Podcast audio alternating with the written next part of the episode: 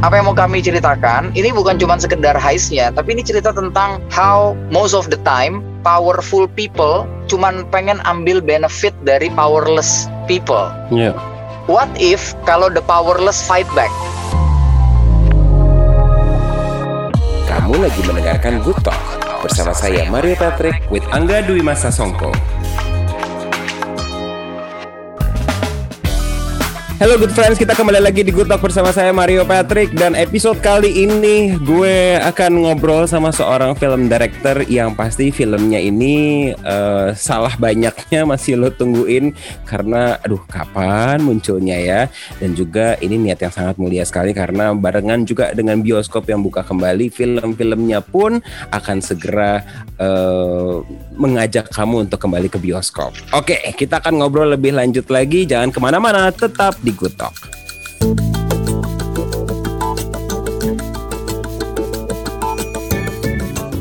Oke, kita kembali lagi di Good Talk dan inilah adalah saatnya untuk gue. Gue sangat bangga sekali bisa ngobrol sama orang yang ini karena karya-karyanya hanya bisa gue tonton aja dan kayaknya nyari semua deh udah gue tonton nih. Yang gue tahu ya, yang gue belum tahu uh, mohon jangan dimarahin nih. Kali ini gue akan ngobrol sama Angga Dwi Masa Songko. Apa kabar nggak? Kabar baik Mario, apa kabar? Kabar baik. Oke, okay. tadi kan gue udah sempat bilang nih sama sama good friend gitu bahwa kita nungguin uh, Nusa sebentar lagi nih. Udah di depan mata banget nih ya. Uh, eh, 14 Oktober nih. Terus kita masih nunggu lagi uh, apa Ben and Jody. Uh, the most love apa gue nyebut ya? Couple guys no it sounds wrong.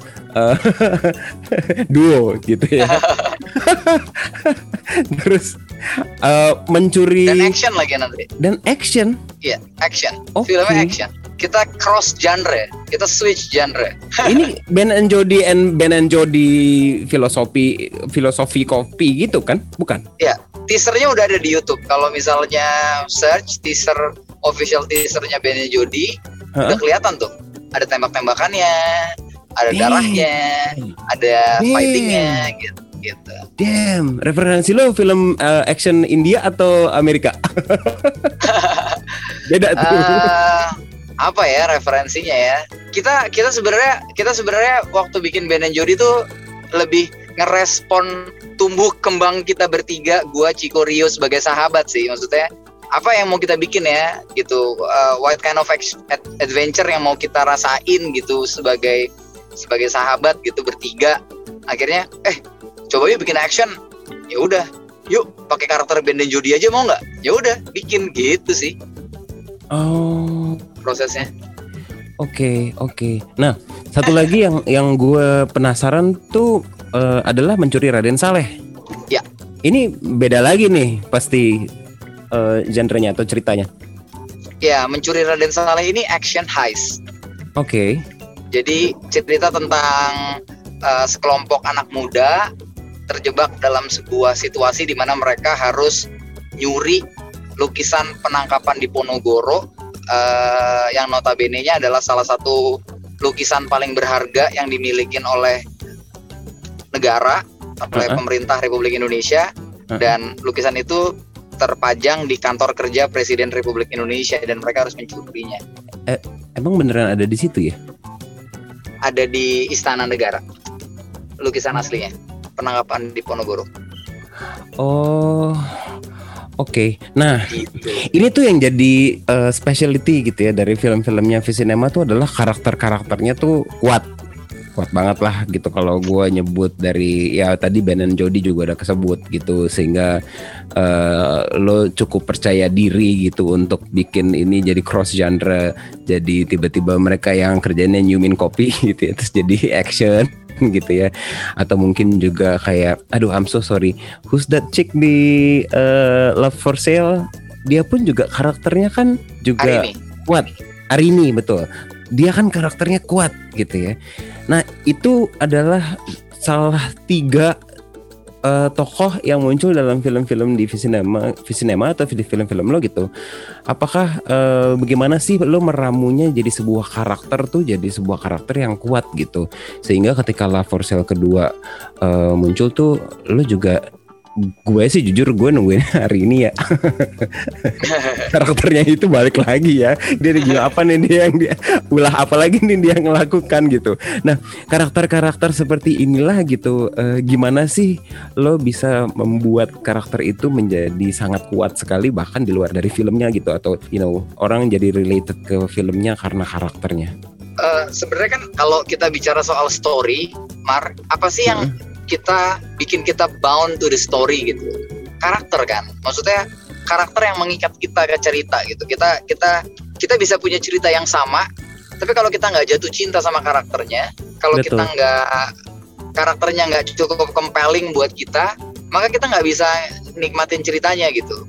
Uh, cerita karakter yang merepresentasikan penonton untuk ada di dalam cerita dan kedua yang paling memorable dari dari sebuah story apa pun mediumnya ya mediumnya bisa novel hmm. bisa komik bisa hmm. radio play bisa film atau uh, teater gitu tapi satu hal yang membuat kita ingat terhadap cerita tersebut adalah kita ingat karakternya kita yeah. ingat namanya kita ingat struggle-nya kita ingat kita ingat ingat story-nya so di Visinema kita menggunakan waktu yang cukup panjang untuk mm-hmm. mendevelop karakter gitu. Jadi karakter tuh punya konsentrasi sendiri waktu kita nulis skenario atau kita nulis cerita. Jadi bahkan background karakter, studi karakter, cerita karakternya, bagaimana hmm. karakter itu dibuat sebagai se, uh, secara siluetnya seperti apa. Kayak misalnya contohnya siluetnya Arini, siluetnya Ben dan Jody gitu ya. Hmm. Siluetnya Richard kalau itu jadi siluet aja lo bakal tahu itu Richard. Iya betul betul. Lo bakal tahu itu itu Jody. Lo bakal tahu itu Ben gitu. Betul. Jadi itu yang kita lakukan sepanjang kita bikin film adalah menyisihkan energi khusus untuk kita mikirin karakter. Mm -mm. Gitu.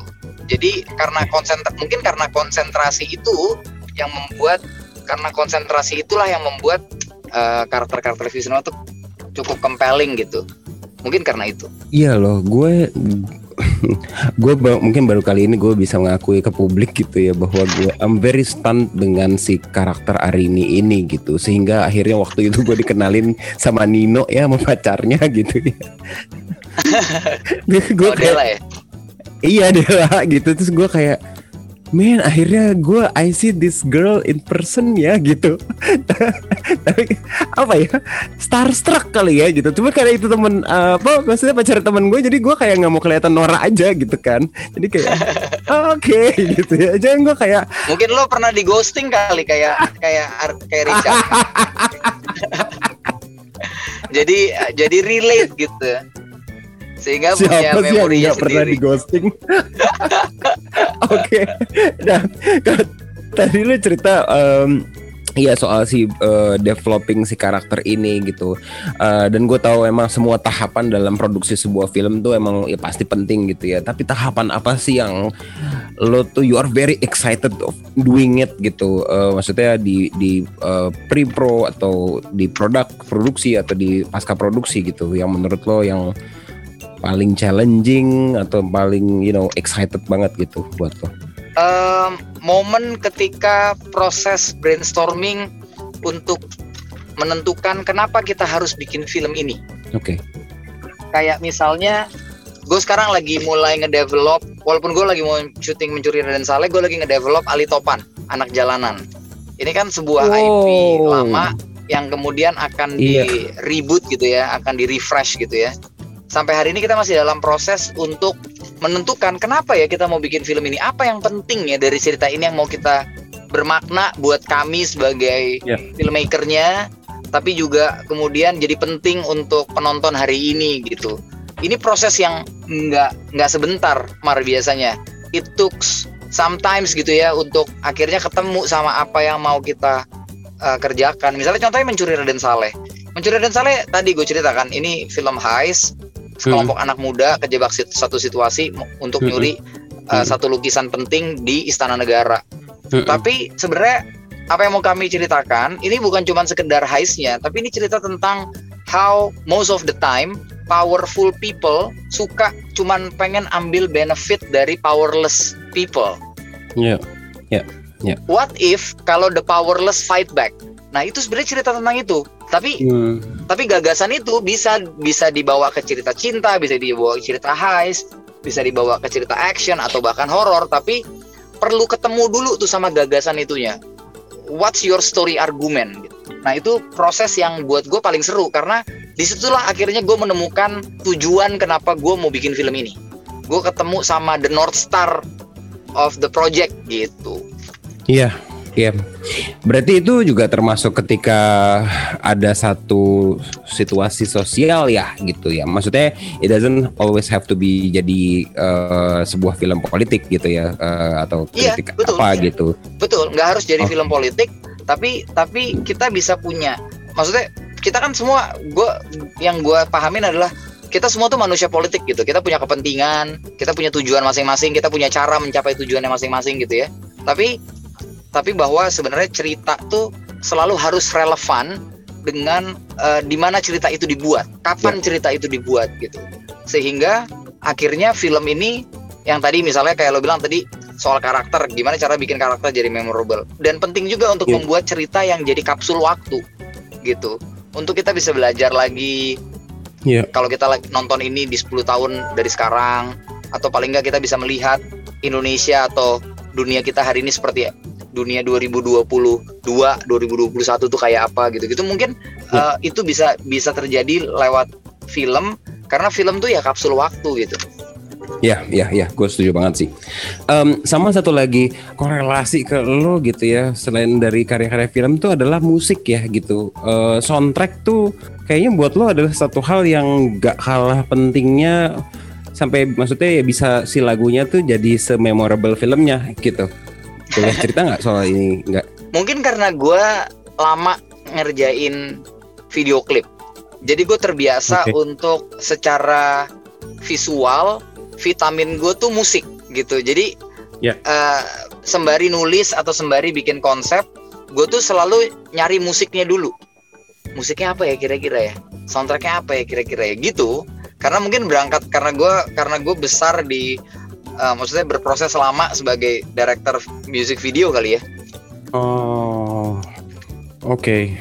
Dan uh, apa tim upload dengan Glenn Fredly itu kayak satu penyaluran yang sangat baik sekali dengan uh, apa lu lu memperhatikan musik gitu. Aduh, itu buat gua kolaborator yang nggak tergantikan lah. Jadi sedih gue kan apa namanya ngingetnya lagi ya, ya maksudnya. Nggak apa-apa nggak apa-apa. Maksudnya gue senang maksudnya hari ini kita wawancara di tanggal 30 September. Hari ini Glenn ulang tahun. Dan ya menurut gue gue sama Glenn tuh percaya bahwa sebenarnya musik dan film tuh memang dua medium yang layak selalu bersanding dan saling melengkapi sih. Uh, hmm. dan itu yang itu yang kita lakukan yeah. selama Glenn berkarya di Visinema juga kan. Kita punya surat dari Praha kita punya Cahaya dari Timur, mm -mm. Uh, Glenn bikin musik mm -mm. untuk filosofi kopi gitu, uh, dan I cherish every moment kerja sama sama Glenn. Mm. Oke. Okay. Oh iya ya. Pantesan gue lihat di Instagramnya Ika dia posting-posting Glenn hari ini ulang tahun nih. Iya. Oke, oke, oke. um, gue juga bersyukur sih gue akhirnya maksudnya bisa men menanyakan apa yang uh, ap apa yang muncul lah di pertanyaan gue yang mungkin ya waktu itu ya gue kan nggak tahu ya bahwa suatu saat gue bisa ngobrol langsung sama lo gitu. Eh, kadang-kadang gue banyak juga kalau setiap kali nonton film tuh ada faktor-faktor yang tiba-tiba keluar aja gitu uh, pertanyaannya. Dan malam ini gue punya kesempatan untuk nanyain langsung sama lo Oke, kalau begitu kita masih ada satu lagi pertanyaan pamungkas yang akan ditanyain uh, ke Angga Dwi Masa Songko, tapi kita harus break dulu sebentar. Good friend jangan ke mana-mana ya, tetap di Good Talk. Kamu lagi mendengarkan Good Talk bersama saya Mario Patrick with Angga Dwi Masa Songko.